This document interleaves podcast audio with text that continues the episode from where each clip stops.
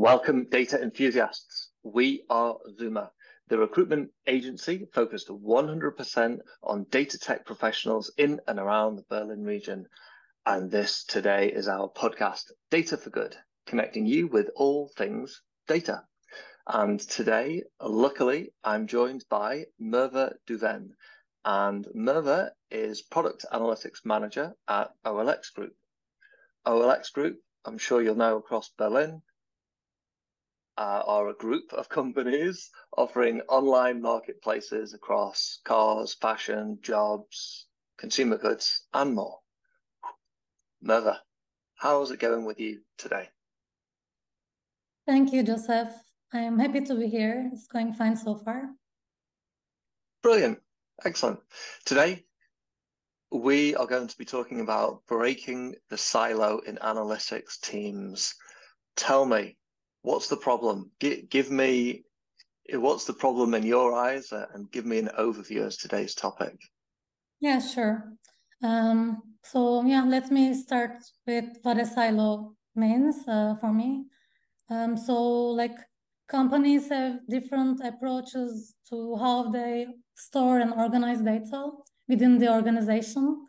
And especially when it's a big organization, it gets to be more complicated for employees to find the right data and like how to use and share that information to make informed decisions. And it usually creates silos. And silos are like for the product, I will just talk about in terms of product analytics teams mostly today. And are essentially barriers that prevent effective communication and collaboration between different sub-teams. And these sub-teams, like um, considering these big companies, like it can include product analysts, and data scientists, business analysts, and even the same roles supporting different product teams. Like it can be also between different product analysts because they are working on different areas of interest. And the problem is that when these teams are working in isolation, it creates multiple problems um, in the end of the day. Mm, great. Well, that also begs the question uh, what problems? Are you alluded to communications and collaboration just then. What problems does it create in your mind and even your experience? Mm-hmm. I'm sure these are problems that other leaders have been through or are going through as well. So this is really insightful. Mm, hopefully, uh, at least in my experience, like I had this like in all the previous jobs I had, like having some level of silos. Um, it's also related to how product analytics teams are structured. And these teams are usually integrated within the product teams. And it also has some benefits, of course, like that's why uh, companies are adopting this approach. Uh, when we are integrated in product teams, uh, we get to possess deeper understanding of the product, like day-to-day -day activities of product managers, engineers, what they're up to, like when there is an upcoming feature, a new product um, request, like um, we get to know that um, very closely. And so it really strengthens our relationship. On the other side, like um, it creates the silo within the analytics team because like we are one big team as product analysts, but we are divided in different uh, product uh, teams. So it's getting difficult to close that knowledge gap uh, if we don't collaborate, if we don't foster this knowledge sharing. And it results in like, um, I think the main thing is the data inefficiencies. Like we might be working on very similar projects, similar experiments that um, we might be uh, preparing and analyzing. And if we don't share this information with each other, because it really requires an effort to do it. It doesn't happen naturally. Like we are partnering with the product managers with this structure. Uh, you need to put some effort to it to um, foster that culture of uh, collaboration within the between the data teams. And like interesting, interesting. So on that point, incomplete data sets, wherein teams can be accessing and generating and working on their own data, but they don't see the whole picture from other other product or product analytics teams yeah. and even the commercial teams. Interesting. Okay, so that leads to what then? That that incomplete inaccuracies. It might also be inaccuracies, like um, because different teams can interpret the data they have um, differently. Like especially if this data is not standardized, it's not governed. Um, they might even come up to different results. Um, mm, so quite misleading. Yeah, it might be misleading. But um, I'm what I'm mostly concerned is that like because um, at least in my experience, like uh, I had a chance to work in companies that like has a really good data structure and with data engineers and data science teams to make this data very well governed. Like um, the biggest challenge I had was to share that knowledge. I think it's mostly the inefficiency part because like mm. we could create um, more insights. Maybe we get to work more strategical topics, um, but we are just working on our own and trying to tackle similar problems without even knowing. So this is mainly the problem. Um, but also what you're saying can also be another reality. Like if, let's say like the data is handled separately by each team, like finance team has a different uh, data sources, like marketing team has a separate database, product team has a different one. Um, if you handle the data in a like uh, different way, it might also result in inaccuracy, inaccuracies. Yeah. And, yeah. Yeah. And I, I uh, important uh, to standardize it. Yeah, sorry. Mm.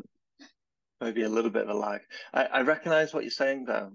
Um, working on similar projects and similar data, that speaks to the duplication of efforts that some analysts talk about, how different teams might be working on the same problems without even realizing it. And that is inefficient. It's a waste of resources. And also, if they're working on the same things in different teams, it might lead to different results, uh, conflicting results. Mm-hmm. Hmm. Yeah. Yeah, okay. that's true. And I think like um, then it leads me to the point that like in order not to have maybe conflicted results or conflicted interests, it also makes it very important to have a shared vision across the company. Like if you know that we are on the same page with other teams and we are trying for the same thing, uh, then it will make it easier, like making it natural to um, yeah, work towards that goal. Mm. Uh, communication and collaboration builds trust amongst your peers, right? And that can only yeah, can only grow. And then the more you work together, the more you build trust, the more you work on the same projects, communicate uh, different approaches, and don't mm-hmm. duplicate your efforts. Interesting. Okay. And you've seen this? Um, I'm not talking about right now in OLX, but have you seen this or heard from your peers across uh, the data leadership community? Um, when you start sharing more, when you start collaborating with other teams, and it also give you this assurance. Like when you say trust, it just reminded me of that. Okay, I'm not in my team silo, but I'm communicating with others. I'm collaborating, like brainstorming on different uh, ideas, topics. And I think it really ensures trust for the outcome of that project.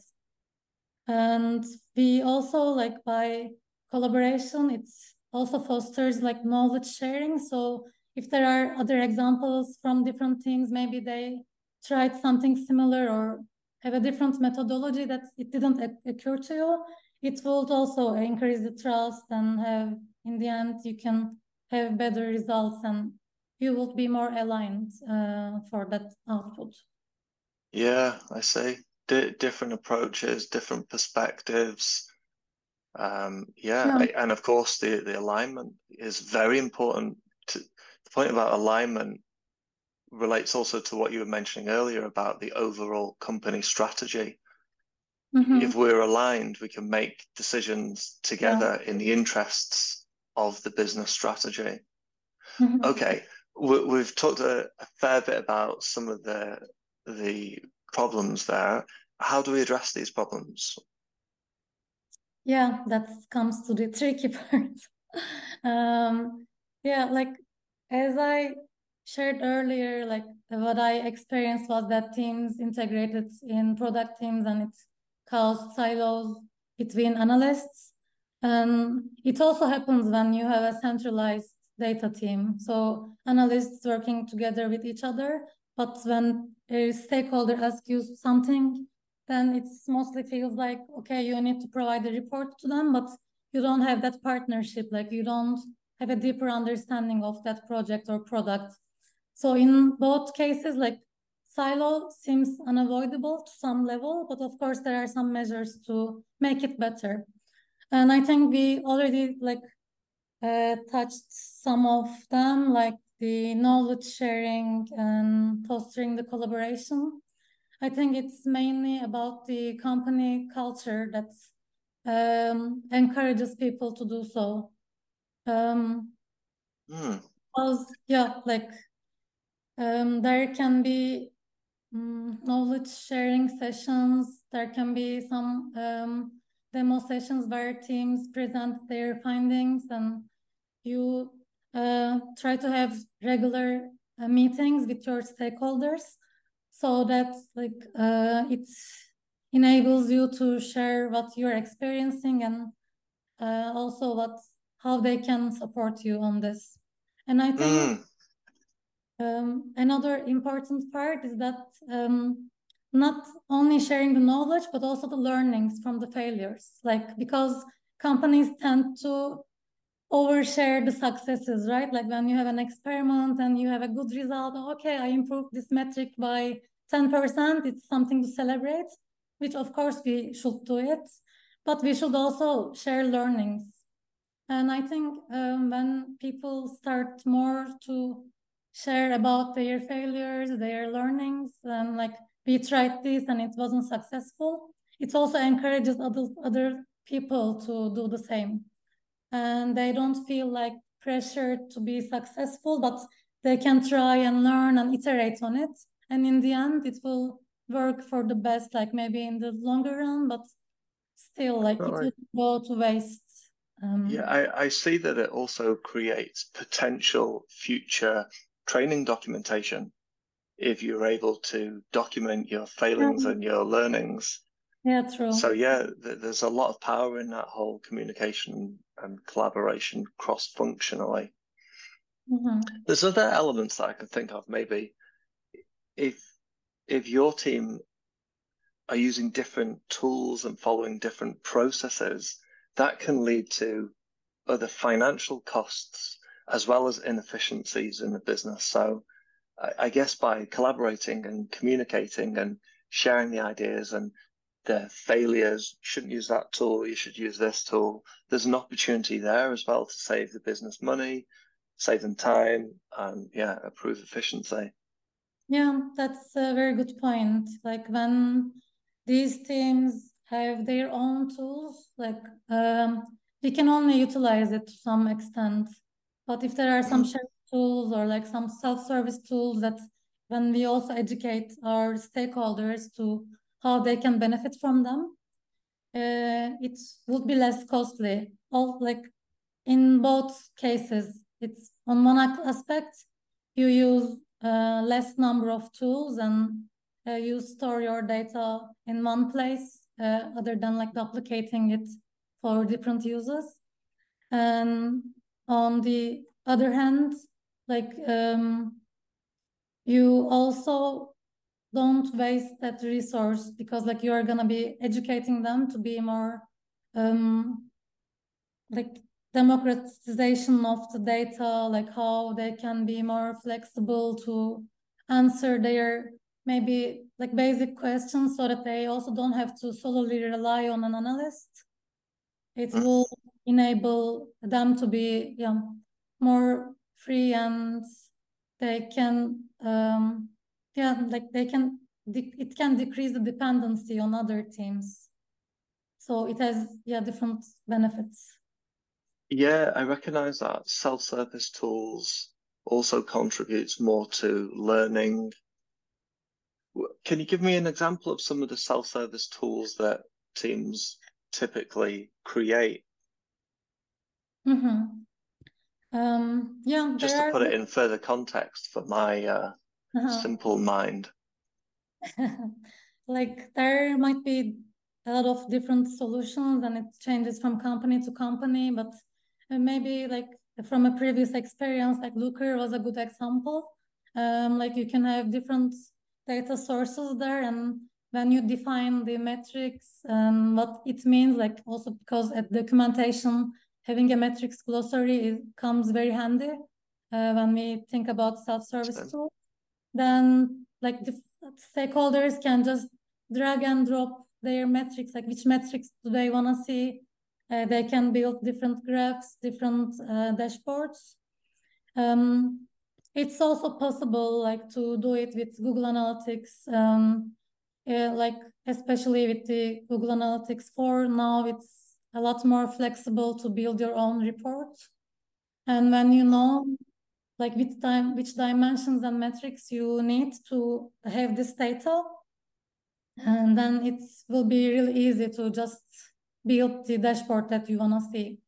I think it's an important aspect. Um, first, to educate uh, these teams so that uh, they have a trust in data. They know how they can build their own reports so that it also doesn't result in like conflicting insights that we mentioned in the beginning of the call. And they're yeah. really important to have the governance of data to have these self-service tools. Yeah, uh, yeah, okay, I recognize that, especially if we are optimally centralizing data. And a, a lot of businesses that we work with across the city talk about self-servicing their organization and making the whole organization more data driven and the benefits that come with that. What mm-hmm. what other benefits could you see from self-service tools? If this is going to be the future of analytics within organizations, what are mm-hmm. some of the mm-hmm. other benefits that organizations can take yeah. from self-service? Like I think apart from enabling the like decision making and I encourage more data driven mindset across the whole organization um, because like it brings autonomy it makes it it makes the data accessible for everyone. I think another point is that it also increases the capacity of the data teams um, because in the end if there are self-service tools so that our stakeholders can easily reach those tools and answer their questions and maybe even like they can use it to um, prove their hypothesis or reject them, then it will result in less requests for the data teams and they can focus on more strategic uh, topics like more deep dive analysis uh, in the team. I think it's another good benefit because like teams are like data teams are usually overstretched and you don't always have this one-on-one setting like one product team one analyst but analysts are usually supporting multiple teams so sometimes it's getting like a big challenge to reach mm. all these requests and sometimes you don't get to go beyond the request because of this uh, capacity problem so i think mm. if team uh, make data accessible to everyone, at least like it will both help them to get those answers quickly and they don't depend on another uh, person to tackle yeah. requests. Yeah. Yeah, I, I, like what you're saying. I think 2023 right now, teams are overstretched. Uh, but the, there's this general feeling, right, about automation, particularly through AI and how you know what will happen to us will we be useful anymore but the yeah. the the message is that yes like self-service tools data teams are going to be freed up to handle more complexity and work on more challenging topics whilst other members of the business non-data professionals are mm-hmm. going to become uh, more data driven and more able to work with data so yeah, I see a lot of benefit for, for me as well, actually. Yeah, that's true. Like I think it's beneficial for all the other teams as well, not only uh, the analytics teams, direct stakeholders, but I also see that like people are getting more data driven and they get their uh, answers like using these AI tools. You mentioned auto uh, autonomy, like automation, which is uh, yeah, like seems like the future of analytics and tools are also getting to a place that they uh, like we used to have only some numbers, like some maybe basic visualizations. Now we see some alerts, like some insights, tools warning you about like, okay, I see some anomaly anomalies here. Like maybe you need to check this event, this data point, like there might be something happening there. So yeah, mm. in a more autonomous uh, place and yeah, yeah okay. let's see how it's gonna work out for us. Like uh, I think it's um, also like thinking about this topic of having limited capacity. It will make our jobs easier. I uh, yeah. Yeah, well, I was going to say actually, maybe not specifically about the person in the team, but we've talked about the problems. We need to break down the silos across analytics teams. Um, we've talked about the benefits of doing so. What will teams look like once we've broke, or will there be a change in what teams look like once we've broken down these silos? Or is it more about the philosophy? Um, like what will change? Like structurally, do you think teams will look different or will they just be labeled as cross-functional teams? Or, mm-hmm. or is it more about the mindset and culture that we're trying to instill? Yeah, from what I can see and experience, like I'm not sure about the structural changes, but it will definitely result in a different culture and different mindsets, being more data driven, but also always keeping the collaboration in mind. And I think it will also result in having a better team spirit. Like you are not on your own in this, and but you are working together with other professionals in this field. Mm. yeah, when I think about the company culture, like it reminds me of like when uh, also when I started my career, I remember that I was always feeling this like imposter syndrome that everyone knows better. Like I sometimes remember like I was hesitating to ask questions. But if you change this team like company culture, um, I think this imposter syndrome, it can be a myth in the end because like it's uh, it's very like I believe that it is very related to how company culture is stated and how they're encouraging this knowledge sharing. And in the end, if you uh, make it happen, uh, no one will hesitate to raise their concerns, ask questions to others, and uh, you have you wouldn't have like a single perspective, but having all these different colors, like different ideas from other people. So for me, it's mostly about the uh, cultural shift. Um, but yeah, like I think it also depends on the company, like if they also want to do some structural changes. But I see yeah. also in different structures, like having central centralization of the teams, it also creates other kinds of silos. So it's I think it's always um, an ongoing effort to mm-hmm. try to break it by fostering this uh, company culture. I would say. Interesting. Thanks for sharing that. Thanks for sharing your perspectives as well. I wonder as we close out the podcast, what kind of final thoughts or recommendations might you have either for team members who are looking for that um, empowerment and trying to get over imposter syndrome, or even for team leaders who are trying to overcome these silos? Mm-hmm. Yeah, like we mentioned, a lot of different practices to how to break those silos. Like, I think you should always keep in mind to uh, foster this culture of collaboration, knowledge sharing, have training sessions to new joiners and also to other teams for the analysts in the field, like uh, I would really recommend not to be afraid of asking your questions. Like I really value uh, more the eager to learn. Not that oh, if you don't know something, you can always learn it. Like if you're eager to do so. So I think this is the most important part. And mm-hmm. when you build this company culture, it naturally happens. Like you start sharing your knowledge, you start having sessions that um, foster this collaboration with other teams. So I think it's the most important part. And also apart from that, like open communication, uh, like it will result in an open communication where you can hear about different perspectives and also having a shared vision inside the company so that you are working towards that the same goal and you don't have inconsistencies or conflict of interest.